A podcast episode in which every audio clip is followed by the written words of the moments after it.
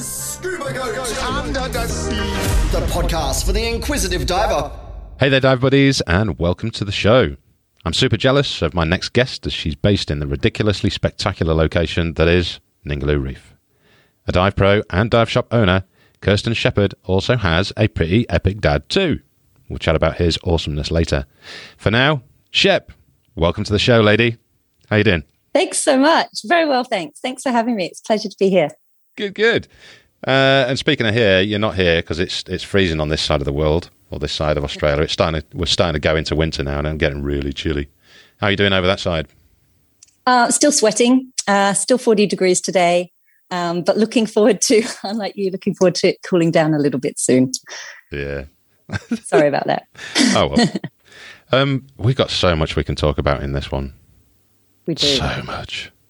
But uh, let's start with you. Where, where did the? Uh, I'm, I'm guessing I might know where the uh, watery kind of scuba diving nudge came from, but uh, where did it start?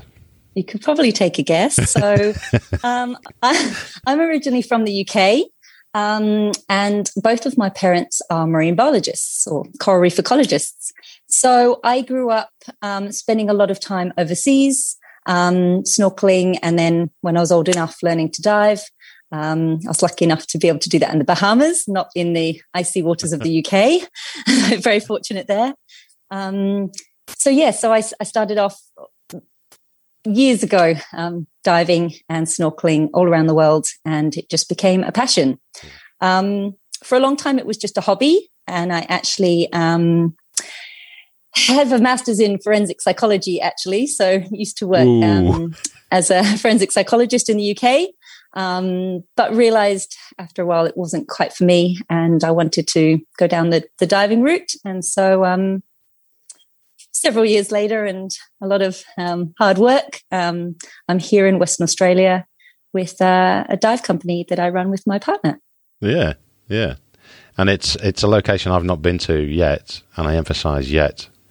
Um, but I'm super, super, super excited that I'm at least in the same country as where it is. Hopefully, we'll get you over soon. yeah.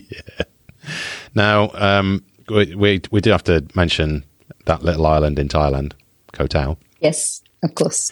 and you did your pro training there.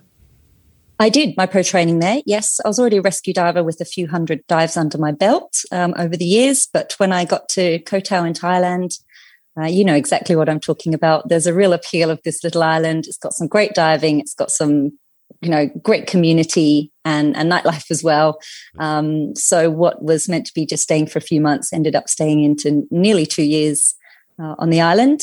And and yeah, that's where I did my instructor training as well. And met some great people, and we have a lot of mutual friends. It appears so, doesn't it? I mean, we've we've not actually met yet, but you know, just looking on social media, and it's all the same people. Got to have a shout out to the Rockto boys. All right, Westy. Yes. Yeah. Hey, Westy. Um, so from yeah. there, I guess I, I realized that it, the diving industry was something I wanted to pursue and stay into. And um, I knew if I didn't leave Koh Tao sooner rather than later, I'd never leave, as a lot of people have been caught in that. Um, so came over to Western Australia uh, while I could still get a, a working holiday visa, and um, what actually started out working on a whale shark boat. Um, but really wanted to pursue diving, so I met my partner, and we decided to start that up together. Happy though. And that was six years ago. Well, eight years I've been in Australia, but six years ago we started up Dive Ningaloo. So dear. I'm going for a little while now. Yeah, because we we only just missed each other on Koh Tao because you left in the same year that I arrived, and I was at Yes. the dive shop just down the road from where you are or where you were. Yeah, Um, I think we were had a two month overlap. Or Yeah, there's a like bit of a bit of an yeah. overlap there. Yeah, Yeah. but never mind. and it was the same thing. I mean, I I went there for well, I went to Southeast Asia to start a trip, a diving trip for six months on my own, just legging it around, doing some diving, and I got to Koh Tao and never left. I think it was four and a half years later when I did actually leave and go to Papua New Guinea. Well, Papua is a beautiful place as well. Yeah, Um, yeah. So, um, yeah, so we've gone from Koh over to Ningaloo, um, and you started. What what year was it? You started on Dive Ningaloo. What what, Um, what year did you open?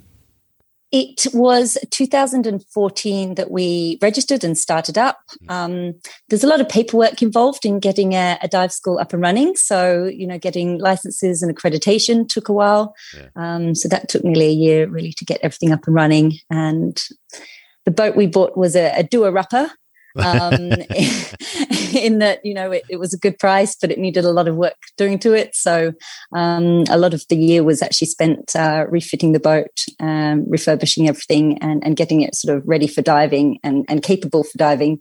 Mm. so I remember actually um, the day before our first charter, we were just laying the carpet, getting the final touches in. So, um, yeah, it's definitely a process getting to where we are now. Yeah.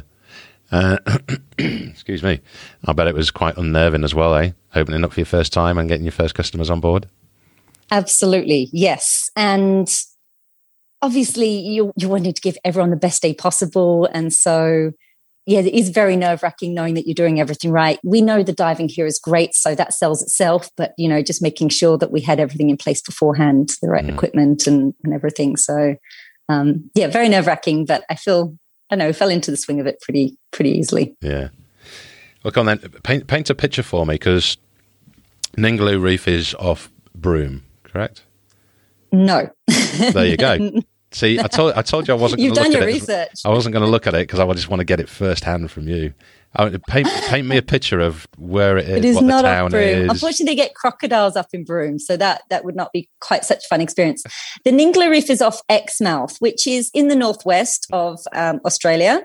Um, it's a little peninsula that sticks out, um, halfway between Perth and Broome, actually. Mm-hmm. Uh, the reef itself is 260 kilometers long, so it's a decent size reef. Wow. And it's a fringing reef, which means it's very close to land, unlike the Barrier Reef, which takes a bit of travel to get to. Um, you know, the closest part of the reef where it, where it comes in is really just a few hundred meters offshore. Yeah. Um, so we're very lucky in that, you know, it makes it easy for day trips and accessibility. Mm. And so Exmouth, the, the town itself, is it, what kind of size is it? Um, population fluctuates a lot with um, uh, high season and low season. Um, as little as sort of two and a half thousand people. Really? So it's a small town. Yeah. so everybody knows everyone then. Everyone knows everyone, which has its advantages and disadvantages, as you can imagine. Um, but it can, during the height of tourist season, it can get to about um, six, seven thousand uh, with with workers and seasonal workers and things like that. Um, and then even even more since COVID and, and no international travel allowed, we're um, finding that we've had a bit of a, a boost uh, even from those numbers. So, yeah. Yes, the so little town. I was going to ask because COVID must have been quite good for WA and people visiting because what um, in WA kind of got locked down and just closed all the borders and you've got a it did you got a load of people yes. there that can't go anywhere else. I think it pissed off a lot of people in other states because as soon as you tell someone that you can't do something, they only want to do it. Exactly. So yeah. Can't come to WA. Everyone wanted to come. Um, obviously, we we all got the lockdown, um, which was a nerve wracking time for a couple of months when um, everything shut down, or, or you can only operate with two other people, which means you can't really run tours. You know, yeah. it doesn't work like that.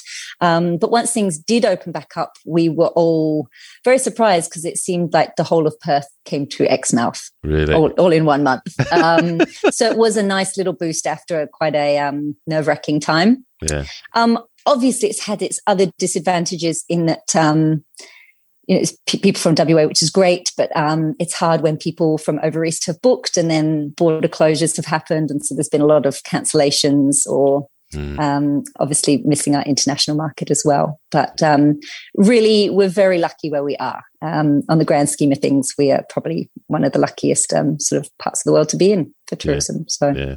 Yeah. I'm I'm I'm more than happy that I'm here in Australia and not in the UK right now. That's for sure. Absolutely. Yes. well, all my family are in the UK, so it's um, obviously hearing what's happening to them. So it's, yeah, makes you feel even luckier for sure. Yeah, definitely. Um, so going on about the town a bit more and seeing as I've got a goat beer in my hand, um, what's it, what's, what's the nightlife like there? I mean, is it, is it large enough to have a selection of bars or is it everyone it go to bed at nine o'clock at night ready for diving the next day?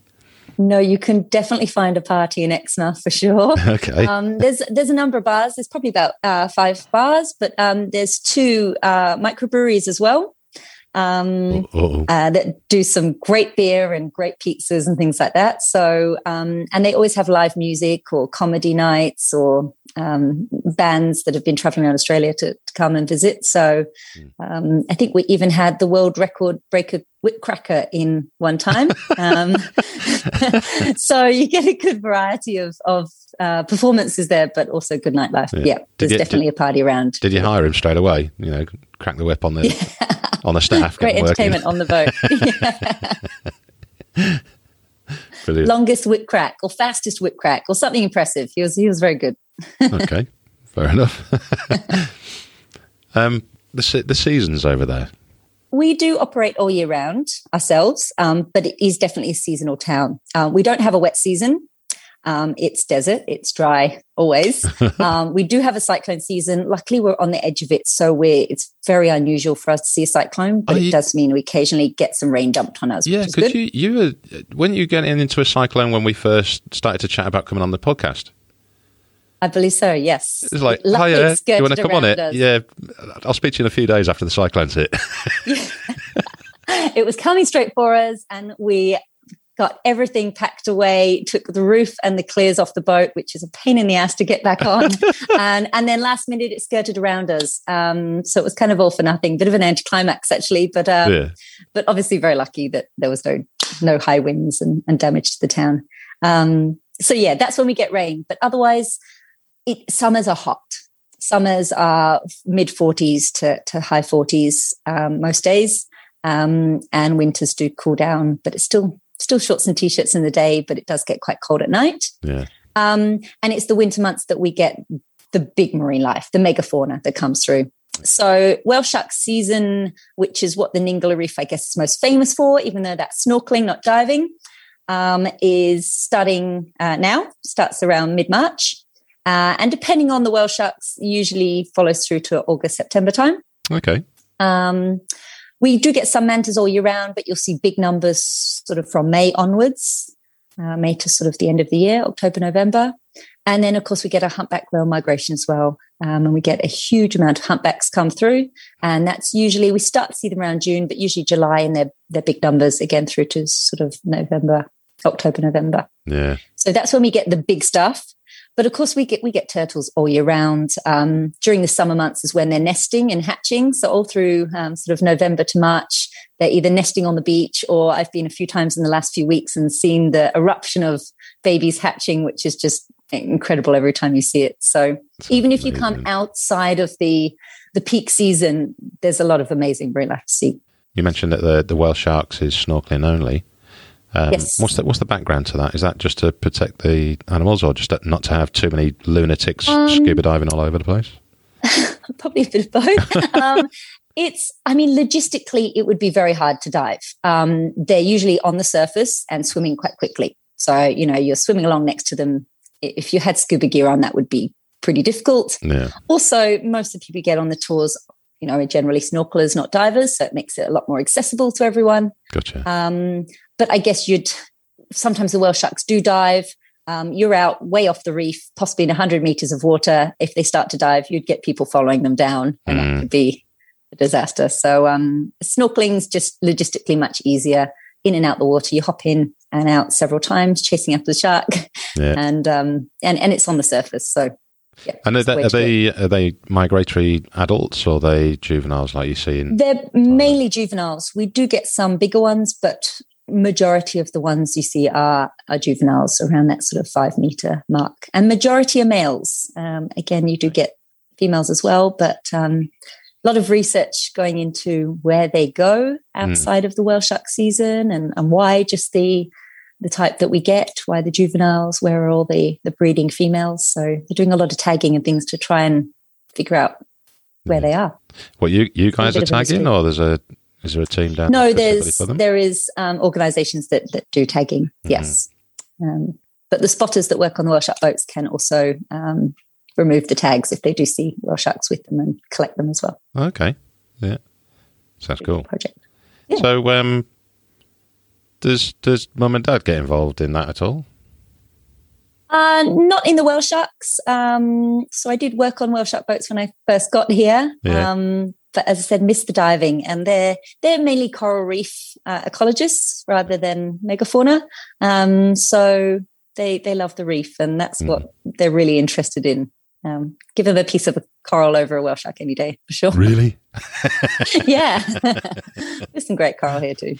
yeah, yeah, I'm sure. I just um, realized I hadn't put you on um, do not disturb, so I just Oh, yeah, sorry. you'd be buying now, you'd be buying else. a case of goat if that went off, you know. Glad I caught it in time. Surely that stuff's only only cheap. It is actually. It's like classy beer. well, I say cheap. It's like twenty bucks for six cans. Which, when I got into Australia three years ago, I'm like twenty bucks for six beers. That's outrageous. You know. Yeah, you could get in twenty changs for that. exactly. Yeah. Yeah. It's so pricey over here, but it's even more expensive over there, isn't it?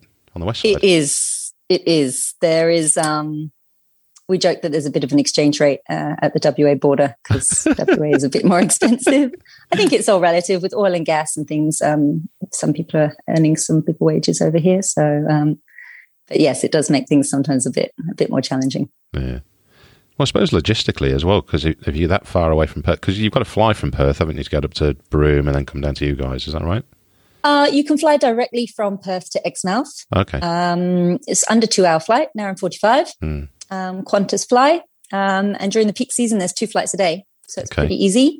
Um, if you drive, it's uh, 1,260 kilometers. So What? it's going to take you a good, good full day to get there. People usually stop off on the way, like stop off at a Kalbarri or Shark Bay on the way and, and split it over two to three days. But I have done that trip in one day many, many times, Really? too many times. And it's, it's, it's, it's an easy drive because it's long straight roads, but of nothing, of just of bush. So it, yeah. See, now that's where a Tesla would come in handy. Stick it in, drive, and just go. And you can have a little siesta en route and not have to worry about to it. sleep, watch a movie. Yeah. I think that's what they were that. I'm for, gonna right? when I do come over, I'm gonna fly. I'm not doing twelve Yeah, it's miles. much easier. Yeah. it's a good road trip though. I mean, there's lots to see of the WA coastline on the way up. So Yeah. um got to do it at least once, depending on your timings. Well, maybe, maybe. Uh, I wouldn't say got to just right now. I've just got to get there first. but yeah, flying's easy and the airport's 25 minutes out of town. So it's, yeah. yeah Cool easy. beans. Now, Mm-hmm. um, we did briefly touch on the point. You, you've got some exciting stuff going on with Dive Ningaloo, um, like a, a, a little boat coming in, A little boat. Yes, Yes. we do. or not so little boat, I should say. the biggest of all our boats, but um, yeah, uh, 24 meters. So decent sized boat. Yeah. catamaran. Um, yes, so our new project, we are launching a liveaboard. Um, s- ooh, something we've been talking about for a while. Um, and then just the right boat came along. Um, the timing wasn't right with COVID. We bought the boat. Two months later, we went into lockdown and we we're going, what have we done? um, but um, no, it's an exciting project. Again, a doer upper. Um, we, we seemed to be a big fan of it at the time, and then when we're actually doing it, we're like, why? Why did we choose this again? Um, but you know, obviously, it's financially, you know, buying a boat that's ready to do up. Not only is it uh, financially the better option, but you can also then pick how you want it to be done. Exactly. Um, you can design it. You've got a blank slate to start with. Yeah. You can put your own Um, stamp on it, can't you? Exactly. So that's what I'm telling myself right now um, that we're in the process of doing it up. this is the preferred option, honestly. Um, so yeah, so we bought her, um, yeah, back in January, and then um, obviously just she sat in in over east for a while as we couldn't get her, um, and then we had a great fun trip um, mid of last year, bringing her from Cairns round which she bought her in Hervey Bay um, bringing her round to Exmouth, and we got to stop and see the beautiful Kimberley on the way round and made a great trip of it. Um, and yeah, so we're we're still getting the equipment ready and, and everything on her, but um, if all goes to plan, um, then she will be ready to run our first charters at the end of this year. We're launching in December. Amazing. And um, how many other liveaboards are in the area? Um, there's another liveaboard in Coral Bay. Uh-huh. Um, it is a smaller one. It's a sailing boat, and they do diving and snorkeling. So we're hoping to just um, we're we're doing dedicated dive boat only, um, seven night trips, um, four or five dives a day. So some nights there will be a, a night dive included as well. Um, so to really get a good diving fix throughout the week. Um, otherwise there's there's no others in this area you know there's a lot of liveaboards up in the kimberley but there's no diving up there with the crocs and the ripping currents so they're all sightseeing ones so Yeah. um, there's definitely a gap in the market so For sure, because the, Ki- the. Kimberleys, you can only dive it like, is it six weeks out of the year or something like that? I know there's a couple Uh, of dive boats that do go out there, but a very small window. they they typically as far as i'm aware there's no diving because they still get sort of their 10 meter tides um, and whirlpools which we witnessed when we were bringing the boat round if you've ever been in a whirlpool it's exhilarating uh, to say the least um, the Rowley Shoals has got diving as well That's the um, one, which is out Shoals. off Broome My, that's my, the one off Broome not Yeah. the ningaloo see, uh, my geography's still off. It's the Rowley Shoals I was thinking of. Yeah. yes yeah So you're effectively going to be the only dedicated scuba diving liveaboard in town. Yes correct yeah Awesome. and it's going to be um, nine double cabins. Um, they're being built, and all en suite. the big built, you hope. exactly, uh, all en suite. Um, so nice high end luxury. You know, doing it doing it well. Nice luxury uh, high end liveaboard. Uh, hot tub on the back deck. Uh, cocktail bar. Uh, very civilized. Everything you want when you book a diving holiday Nice. Hot and all night trucks on board and um yeah so we're still figuring out uh, a lot of the details um so i'm releasing some more details soon in the next couple of months Mhm. uh, once we finalize pricing and itinerary and things like that but uh, in the next couple of months people will be able to start booking Awesome. Well, in that case, looking at this calendar that I've got in front of me here, so I want to see whale sharks because the missus has seen whale sharks over your side, but just snorkeling, never on scuba. So possible see one if we're going to do liveaboards. You never know. you never know hmm Um, whales. I love seeing the whales. Even just the noise. I just think instantly of finding Dory. It's great. Mantas, dolphins. Okay, I wa- July. July. july is a, a good month to get get them all to get the big three for sure Okay. yes and the humpback whales at most dives we hear their song underwater and it's just magical um really is and when they're close you can you can actually feel their song vibrating in your chest it's that Mhm. loud um yeah it's a very special moment when you first realize that it's your humpback whale song It's underwater very cool amazing, amazing. I've only I've had the- experienced them in South Africa where it was really shit viz, but I got my I had my camera on record, ready to go, just in case they passed by, and I left it running, and all you can see is shit viz. But you can hear the noise, and it's just so relaxing. It's it's an amazing sensation. I so that, want that your sleep sounds that you fall asleep to Oh, it, it's ingrained in my brain. I tell you, I don't even need to turn it on on the um, on the phone. It's in the brain. Um, Well, I have been on dives and um, had a fright when I look up and there's a humpback whale swimming past me. Um, I, thought, I knew you were close by, and then all of a sudden they pop up. So, um, and they're massive. You know, that's really quite something to see underwater. But um, it does sometimes happen. They're curious and they just see your bubbles and swim past you and check you out and then swim off. So, yeah, there's been some amazing photos taken over there with the humpbacks, isn't there? yes, there has. I did. I- yes. Um, well, I know. Who was it that had one? Was it was it Davy Palfrey that got some awesome shots, or was he was that Tonga? I can't remember. Oh, Tonga's a, a hot spot as well, isn't Yeah, it? Got some wonderful Do, do you know Davy there too. Palfrey? Davy Palfrey. I, I don't. You don't. Oh, he's another Koh Tao guy. He's now in Bahamas, where you started to dive. Oh, okay. He's doing Great. the Bimini shark thing. And uh, tangent man here, going away. Um, who's the other guy? Alex. Alex Kydd. That's the one. Yeah, Yeah, he's got some amazing photos out yeah, there, hasn't he? does. Sensational. And there's, um, I've, I've seen quite a few photos in the past where it, it looks relatively shallow and over sand. Um, and there was, was it tiger shark I saw? Or maybe some Yep, leopard, leopard the sharks. tigers. Yeah. Really? I've only ever seen one tiger shark, and that was in Galapagos, Galapagos a couple of years ago. And I was almost crying in my mask. I was that happy. But at the same time, it's the, it's the first time I had kind of got an arse twitch. Wasn't expecting to see it. I bull sharks will do that to me, but uh, no, we get we get quite a lot of tiger sharks. Um, I mean, there's a lot of turtles here. They're well fed here. Oh, They're yeah. not not anything to worry about. Um, but yeah, we we see them on dives, and yeah, they're beautiful, very curious, very placid, yeah. Yeah. nice. I'll be happy. that. Um, let's, even get let's- the odd hammerhead here too. Really? Hmm. Hmm. Great Okay. hammerheads and scalloped. Yeah. Happy days. So that's the beauty of the Ningaloo. You never know what will turn up. Yeah, yeah. It's still getting surprised after eight years of diving here. I'm, I'm still seeing new stuff, uh, whether it's little nudie branches I've not seen before, or whether it's uh, yeah hammerhead swimming past me on a dive. It's yeah, still stay special. I, lo- I love seeing macro. I, well, I love all of it, but um, we do a lot of macro diving around here. And um, the missus, Jazz, she's not that interested in macro. But I caught her, was it a couple of months ago? We were on a dive just off Kernel. And I just happened to look over to see what she was up to. And she had a GoPro filming a nudie nudibranch.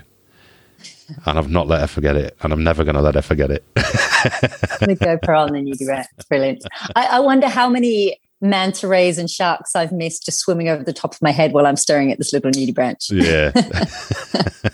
we had a, um, I was working with a, uh, a DM years ago. In fact, it, oh, bloody hell, it was Koh Tao. And um, we were off the, the deep side, if you can call it deep side, of Twins. And um, Yeah. I'm, I'm, I'm a little bit further out from him. And he's, he's literally got his face in the wall looking for nudibranchs. He's one of those that he just loves the macro. And he- all of a sudden, you know, this shadow comes over and there's a whale shark. So I'm dinking the tank, ding, ding, ding, ding, ding. And I'm looking down, trying to get uh, Stephen, trying to get his attention. And he, he almost he, he whips around looking and, and he scowl through his mask and then straight back to his. What are you disturbing hunting. me for? Yeah, like, Completely ding, ding, ding. oblivious. Look up here, you bloody idiot! oh yeah, look at this. Sod the nudibranchs. Whale shark at Twins. Great. My very first whale shark I saw was at Green Rock in Koh Tao. See, that was quite a hot spot actually, Green Rock. Yeah, okay. Ripping current. I pow- powered through my airs. I'm chasing past this after this thing. It was was great. Going back to the liveaboard, let's do let's do a scuba goat trip next July. Okay, let's do it. Sounds good. Yeah, yeah. I've got lots of peeps right. that would be keen on that. There's a couple that will be listening to this podcast that have just been on at me for the last couple of months. When when do we go? What should we do? When's the best time to go? "Finally." Who do we go with? Blah, blah, blah.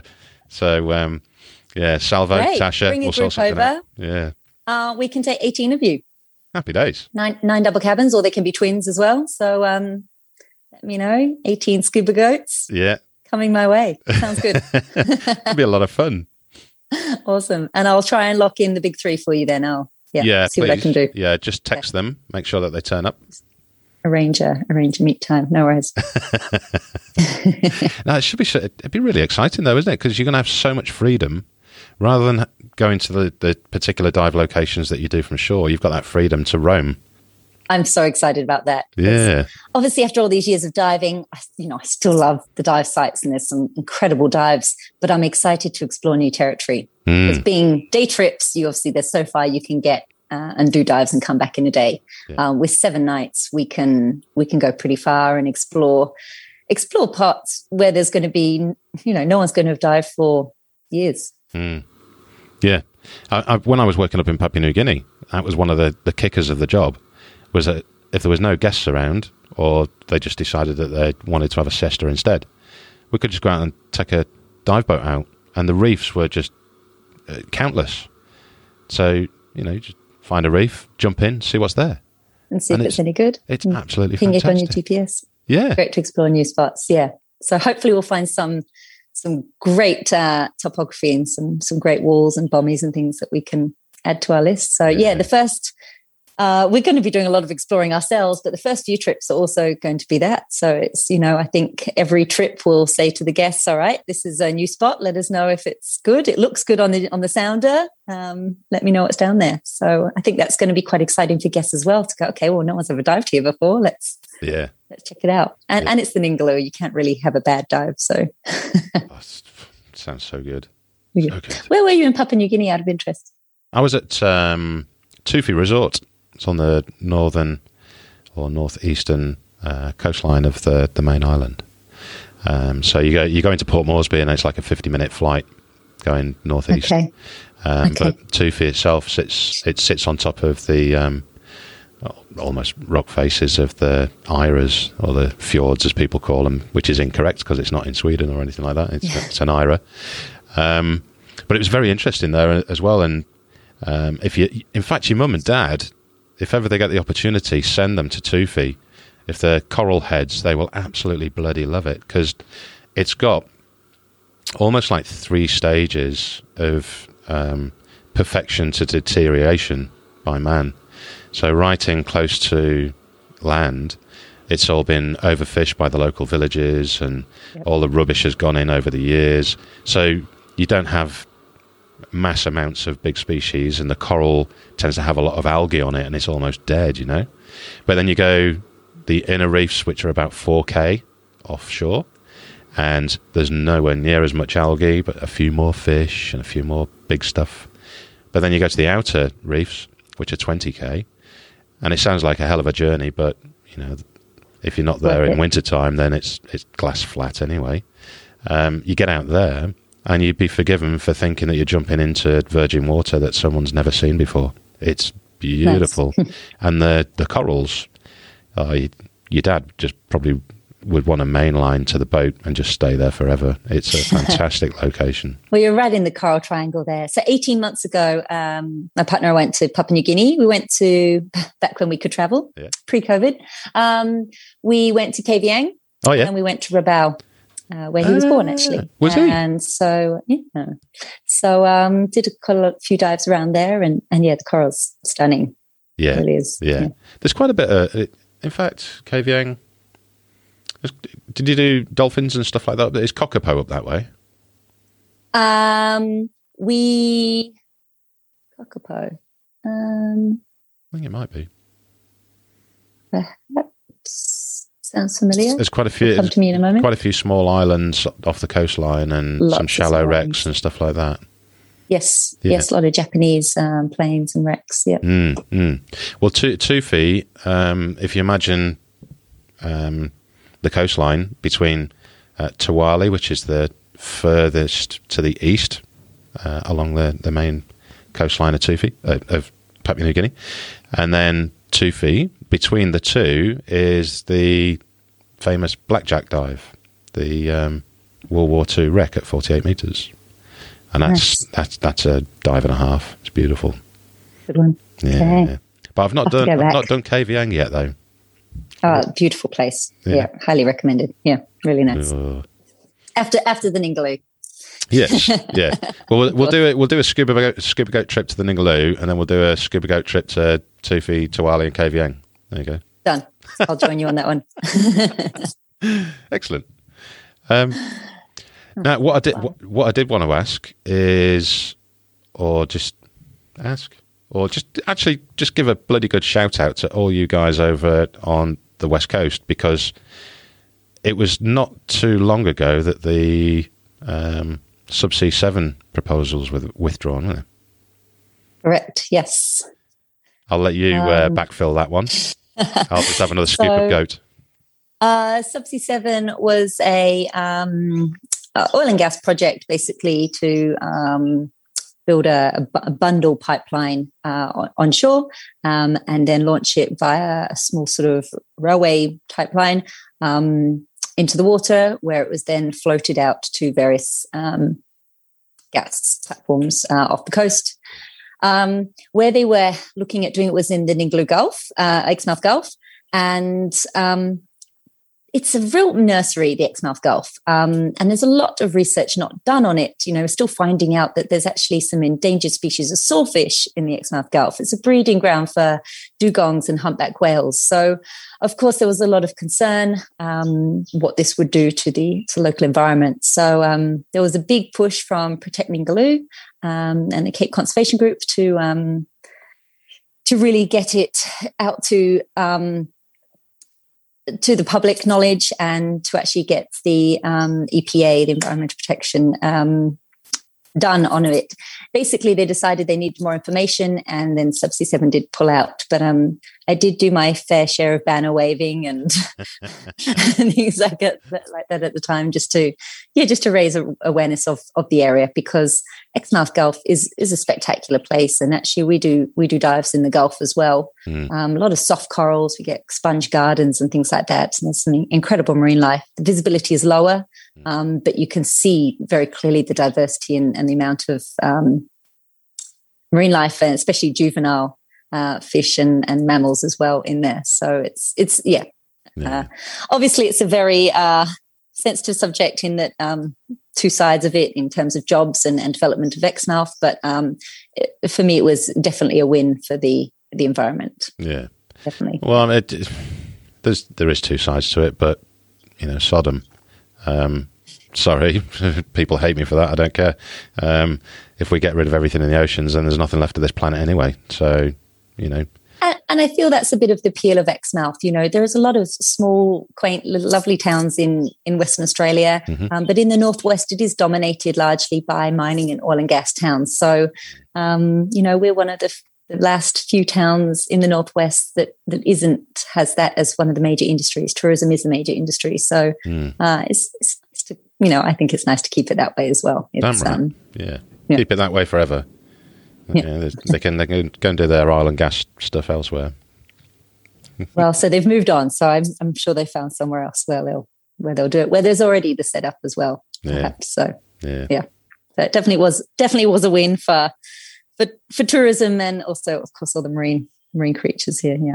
Yeah. Happy dugongs. yeah, it's not like they can get out of the way too quick, is it?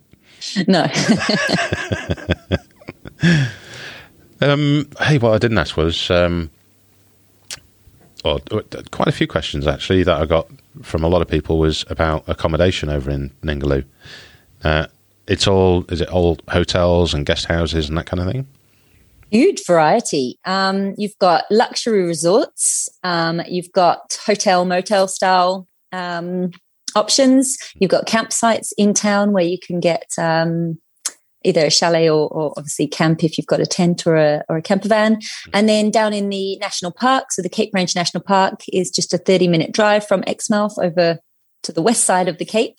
Um, and there's some amazing bush camping uh, in the Cape Range as well, and just snorkeling right off the beach there. So, um, yeah, a big range for those of you that want the the bush camping, or those of you want the resort with the pool and cocktails, so and everything in between.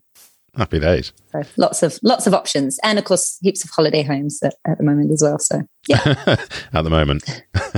at the moment, yeah, that's another story for another day. So where, where's it all? Where's it all heading, Shep? What's um what's the long term goals for Dive Ningaloo? The Dive Ningaloo. Mm. Oh, well, Put you on the spot now. Yeah. Okay. Well, we're very happy doing our day tours, uh, which our boat goes out every day and dives Muiron Islands, Ningaloo Reef, uh, Lighthouse Bay. Um, we also have the exclusive license for diving on the Navy Pier. Uh, which you may have heard about the Navy Pier. I forgot to ask constantly about that. Yeah. Voted, yeah, constantly voted one of the top 10 dives. It is incredible because of its diversity that's what it's mm. very famous for. It is a lower visibility dive. Um, you know, if you've got eight meters, it's a good day. Um, average is about five, but the the sheer amount of fish life under there just just trumps any visibility. Um, well, I was watching a little. I, did a bit of Facebook stalking earlier today, okay. and I had, had, a look at one of the videos from a few months ago, and it was yep. I don't know journalist of some sort that was going for a dive there, and they had a, you've got a grouper there um, we do, yeah. Queensland grouper. It's yeah. it, it's a little bit big. 150 kilos. Correct. Unbelievable. Yes. I'm 120 um, kilos. It must be a monster. Kilos, two and a half meters long, 2.3 meters long, and yeah, and yeah, he's huge. and he can be boisterous as well. He's um he's got personality. He um you know when the, when you're diving along, you got that feeling you're being watched or whatever, and you look over your shoulder and and he's there one yeah. foot from you, just staring at you. he's particularly active on a night dive as well. I've actually been pushed out the way. I've been looking at a fish with my torch, and he's pushed me out the way to come in and eat that fish that I'm Jeez. shining my torch on, which I feel a bit bad about afterwards. um, which yeah makes it a great experience. But he's great. Some days he's um, little more antisocial and just you can see him up uh, at the top cruising around the pylons. But some days he will actually get up close and personal. Yeah. Uh, we call him BFG, Big Friendly Groper. friendly. Yeah, very friendly. but yeah, huge amount of marine life. I mean, huge schools of trevally and barracuda, and then you've just got uh, so many different species of nudibranch there as well. So from the big to the small, it we really it covers it all. Um, and we can do day dives and night dives there as well. And during the winter months, when the water gets cooler, down to 20 degrees that I was telling you about. So uh, mm-hmm. I have to get so jealous about us having 28 at the moment. It does get cooler here sometimes. Um, we get our grey nurse sharks coming through as well. Mm. So um, a decent population of those under the pier. So um, and regular sightings of those. So most trips. Yeah. And you've got uh, yeah, ex- exclusive diving there. We do. Yes, that's, we do. That's a very yeah, good Very fortunate. Feather. Yeah. Yes, it is. Yeah. And certainly so, a good way to control the amount of divers in the water as well. And Absolutely. And you also, I mean, it's a sanctuary. Um, so people, you know, driving past in boats have to pass um, quite some distance away. So it is protected. Hmm. Um, it's actually an active military base as well. Hmm. Um, so we're limited on the number of people we can take because obviously it uh, has to go through defense land and s- through secure areas.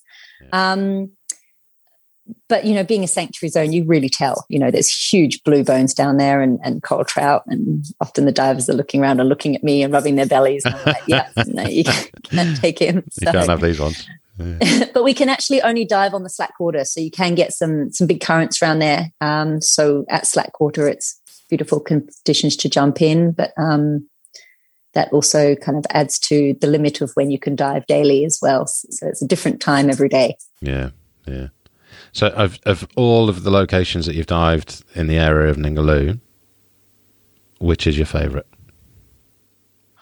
Good question. That's a hard one. Um, look, the, Na- the Navy Pier is great for the diversity. It really is. Um, you, you, know, people are filling out their logbooks and they they run out of space in the notes section. Um, there's there's just so much. Um, the Mur- the soft coral at the Muiron Islands um, is is stunning. And maybe there's an influence from my parents but you know they come up from a dive and they said wow that soft coral is just incredible. And and some of the largest um, soft corals they've seen before anywhere in the world. So you know that that really is special and very different from the rest of the Ningaloo um, which is a lot more hard coral and surge channels and things like that. Mm. um, but then but then on the west side in Lighthouse Bay you know you get the sharks. I haven't answered that question at all have I? No. all of them all of them. Everyone, it's all good. every day. It's all good. And of course, you know, if you dive it enough, you know, you, you, you see a bit of everything and some days are obviously clearer than others. So, um, yeah, all, all of them. What a rubbish answer. yeah. Yeah. Very precise. Well done. very politically correct, maybe. well, we've got to, we've got to, we've got to put a little bit of balance on it as well. Cause, or a, a bit, a little bit of focus on what you've just said. Um, your dad saying that it's some of the biggest corals and all that kind of thing that he's seen. Yeah. Now, for those people who don't know of Shep's dad, Shep's dad is also known as Professor Charles Sheppard, OBE, and he um, he was fundamental in creating. Correct me if I'm wrong, but he was fundamental in creating the largest marine reserve yes, in the Chagos no archipelago yeah, no take Marine Park uh, in the world at the time. I think, believe still now. Mm. Um, so yeah, in the Chagos Archipelago, my parents uh, um, have been there for decades, um, spanning sort of four decades of work um, there. Wow. Um, they still go every year. Obviously, they haven't been last yeah. year with uh, with COVID. Um, but yeah, it's been a lot of hard work into this area, and and that the OP, OBE was recognition for for that work as well. Um, but yeah, they're, they're coral nerds. They love it. and um, they've obviously seen huge changes over time as well. Um, not necessarily for the best. Um, oh, but over, you know, the Chagos Archipelago, you, you can't get to privately, you know, can't mm. fly there. It's a US, uh, it's British Indian Ocean territory, but there's a US um, airbase on Diego Garcia, the largest island. And although you can sail there from maybe Seychelles, it's it's a long way away. It's in the middle mm. of the Indian Ocean, so yeah. um, you can't get there. So it really, you know, at the start of their career, diving there was pristine. Yeah, um, yeah. And for any, anyone that doesn't know the Chagos Archipelago, It's C H A G O S. Just Google it and look on the maps to see where it is. It is literally in the middle of bloody nowhere. It yeah, really is. Yeah. so yeah, hard to get to, which has obviously helped keep it uh, pristine. But um, you know, being no take, they still have a lot of fish boats coming over, so it is patrolled. Um, oh, good to ensure that it is. Yeah. Mm. Yeah. Unfortunately, not such a great story for the coral reefs there, uh, due to to warming. Um, oh, really? Sea temperature level rises.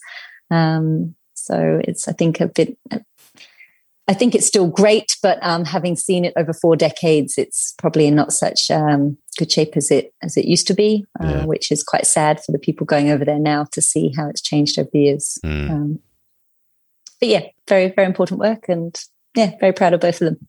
So you should be. I'm sure they're proud, very proud of you too. um, speaking of um, global temperatures and water temperatures, all that kind of thing. Uh, uh, do you see any kind of uh, fluctuations, any kind of bleaching going on over at Ningaloo? There was, a, there was. A, I only asked because there was a few, a few months in 2017, and there was quite a bit of bleaching that occurred in Papua New Guinea. I'm just wondering whether the, um, the, the temperatures and water yes. flow followed through and down to that side of Australia. Yes, we have seen some. We are definitely more fortunate than a lot of other reefs um, in that we have um, two different currents that come through, and one is a, a cool water current. Mm. Uh, in the eight years I've been here, I've seen two bleaching events. Mm-hmm. Um, they've been significant but not catastrophic, and they have recovered um, fairly quickly afterwards. Mm. but we have Leeuwin current, um, which brings um, warm water down and a lot of tropical species. Um, so that's where we get, you know, more of the tropical fish coming down, brought in from Leeuwin current and tropical uh, corals.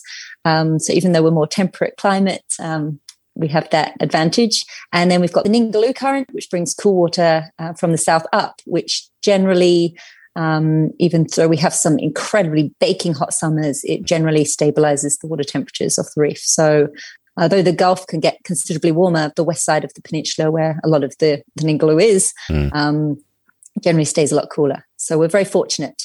There actually has been predictions that the Ningaloo is going to be one of the few last surviving coral reefs as they wow. start to um, degrade around the world. Um, mm. We're sitting in a in a good spot in in terms of uh, longevity. Longevity, obviously. Obviously, the, the issue is still the same uh, anywhere around the world. You know? Yeah, yeah. You just got a bit of a waiting. depressing t- subject because it, it is, you know, seriously happening and it happening is. already. Yeah. Yeah. It's, um, it, yeah, a completely other topic. We won't go down that rabbit hole. No. we'll end up crying into our beers. Well, then I definitely will need to get a beer. Yeah.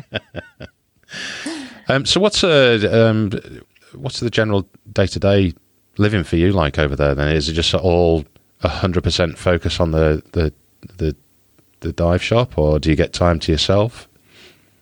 It's about finding balance, and I have struggled with that over the year uh, mm. years. Um, when I started out, we were obviously a very small company, um, so I was pretty much when the first two years of operating, I was on the boat every day, answering phone calls on the flybridge of the boat, taking bookings for the next day. Um, as we expanded, um, I got someone to answer the calls during the day, and then it got to the point that okay, office manager required, um, and that obviously just made everything a lot easier. Um, but you know, as your business progresses and gets bigger, um, when we got the Navy Pier license, our, our, little dive school also went boom and, and became a lot bigger, and um, you know more people word got out that us, and um, and yeah, we and we got busier. So I do very much try to keep the balance. Um, at the end of the day, you don't become a diver, a dive professional, or open a dive school um, to become rich. Um, no, as as you know, as a dive instructor yourself, you do it for the lifestyle. So it's always about managing that lifestyle. So I do make sure that I get out diving uh, at least a couple of times a week um, on tours, um, and and try and minimize the amount of paperwork to be done. But again, in any business, there's always always paperwork to do. So yeah, yeah finding the balance and still keeping diving. Now, Absolutely. I do I, I do have to ask as well because obviously I've looked on your website and within your little team, you have a dude that looks like he could be my best friend straight away. Um, Who's Skip, that? Skipper and chef Joe Reynolds. he's he's cooking he's cooking up a storm on the boat. Kicking up a storm. Yeah. He actually, I need to update my website. Joe, Joe doesn't work on. Oh, come See, I haven't got the time to update That's the it. website. That's it. I'm not Another coming now. Job I need to do. There's no there's He's no there's no snags on the Barbie. I'm not coming. We do still do the barbecue. Yeah, Joe, Joe was actually a chef as well and a skipper, so it was perfect. He was always on barbecue duty. But no, we do a barbecue on the boat every day. Um, Aussies love a barbecue, so I mean, barbecue and diving, what a great combination! But also the international tourists, it would just be a bit of a novelty as well. You know, you've got your German backpackers; they're like a barbecue on a boat. Who would have thought of this? Best thing ever! Better than a soggy So- butty with some sad lettuce, isn't it? Absolutely, yeah. Hot dog and slaw, definitely any Yeah. day. Well, it's um, one of the things I'm trying. I'm, I was actually at the gym earlier today. I got hold of the manager, and it's a huge gym, um, and I've asked her to find one of their members of staff that is possibly a diver, but more importantly, a nutritionist, because I want to delve into the calorific burn rate that we have when we go diving. Because I posted about it a few times, and people are very surprised to hear how many calories you burn just in 30 minutes of being submerged. Absolutely. Is isn't it the equivalent to like a, an hour dive is equivalent to an hour workout or something like that? Yeah, it's it, I heard that. most mo- yeah most um, most analysis or reports are saying between 680 and 720 calories for an Wow. hour submerged, which is crazy. And of course, That's why I have two breakfasts on days I'm diving. It makes Hell sense yes, that's why I saw Joe and fell in love with him straight away because of the snags. I think I assume it's all the off gassing as well that, that burns all the calories too, because you're not moving a lot underwater. No. It's, it's definitely far easier than doing an hour workout. So yeah, pick well, that over the gym any day. it makes sense as well because I don't know about you, but when I was working hammer and tong in the industry every day, teaching every day for a number of years, you know, I'm sitting here at 120 kilos. I was 93 kilos back then. The weight just fell off. You know, yes, just no time eat, to eat eat. a lot, and- work hard. Oh yeah, I was the fittest I've ever been when I was working Koh Tao, four dives a day. Hmm. And then of course, so on our dive boat um, here in the Ningaloo, we have a compressor and banks on board, so there's no carting of cylinders. But you may remember very. Ah. well. You may still have nightmares about it. Pulling back uh, up at the at the jetty yeah. uh, in Koh Tao, and there being sort of five other boats between you and the jetty, and you having to carry 50 tanks over I those d- five I boats. did that a few Yeah. Mm-hmm. times, yeah. But then when I was working at Big Blue and we could get Oh, to home the via the beach, it was great. But then when the compressors broke and the, all the tanks had to come back to land and then get refilled, and you're looking at 120 to 150 tanks getting shipped Yeah. uh, just one way. It's crazy. Yeah. Oh, we were muscly then, carrying all those tanks. yeah, even, even the women were meatheads. oh dear. Right. Um, let's let's let's round it out, shall we, Shep? Um, I'm sure you've got to get back to work, and uh, Rod and I need to have another beer. It's five o'clock now, and it's definitely time for me to have a beer too. Good on you. Good on you. Um, so just uh, we'll, we'll put it in the show notes anyway. But um, do you want to give a, get, a quick shout out on your your social media and your websites and all that kind of stuff? How people can get hold of you? Sounds good. Yeah. So on Instagram, we're Dive Ningaloo, and on Facebook, we're Dive Ningaloo. Keeping it nice and easy. Easy. Straightforward. Yeah. Can't Let, let me guess at the website, Dive Ningaloo.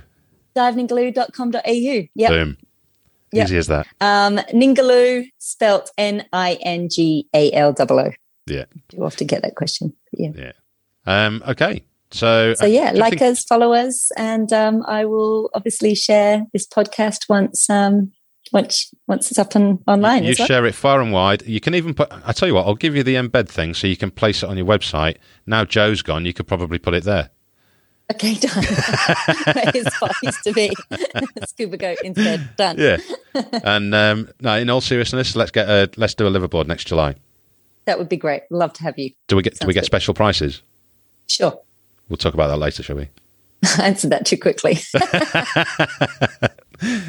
I haven't Happy even had a beer yet. Well, I'm going to have a beer to celebrate that one. Shep, it's been an absolute pleasure. Um, speak to your dad. I'd love him to come on the show. Okay. And if he says no, I'm still going to praise him anyway. okay. all right. I'm sure he'd be happy to. Thanks again, Shep, and I'll speak to you soon. Sounds good. Thanks. Thanks, again. everybody. Cheers. Bye. Bye bye. This is Scuba Goat Under the sea. the podcast for the inquisitive diver.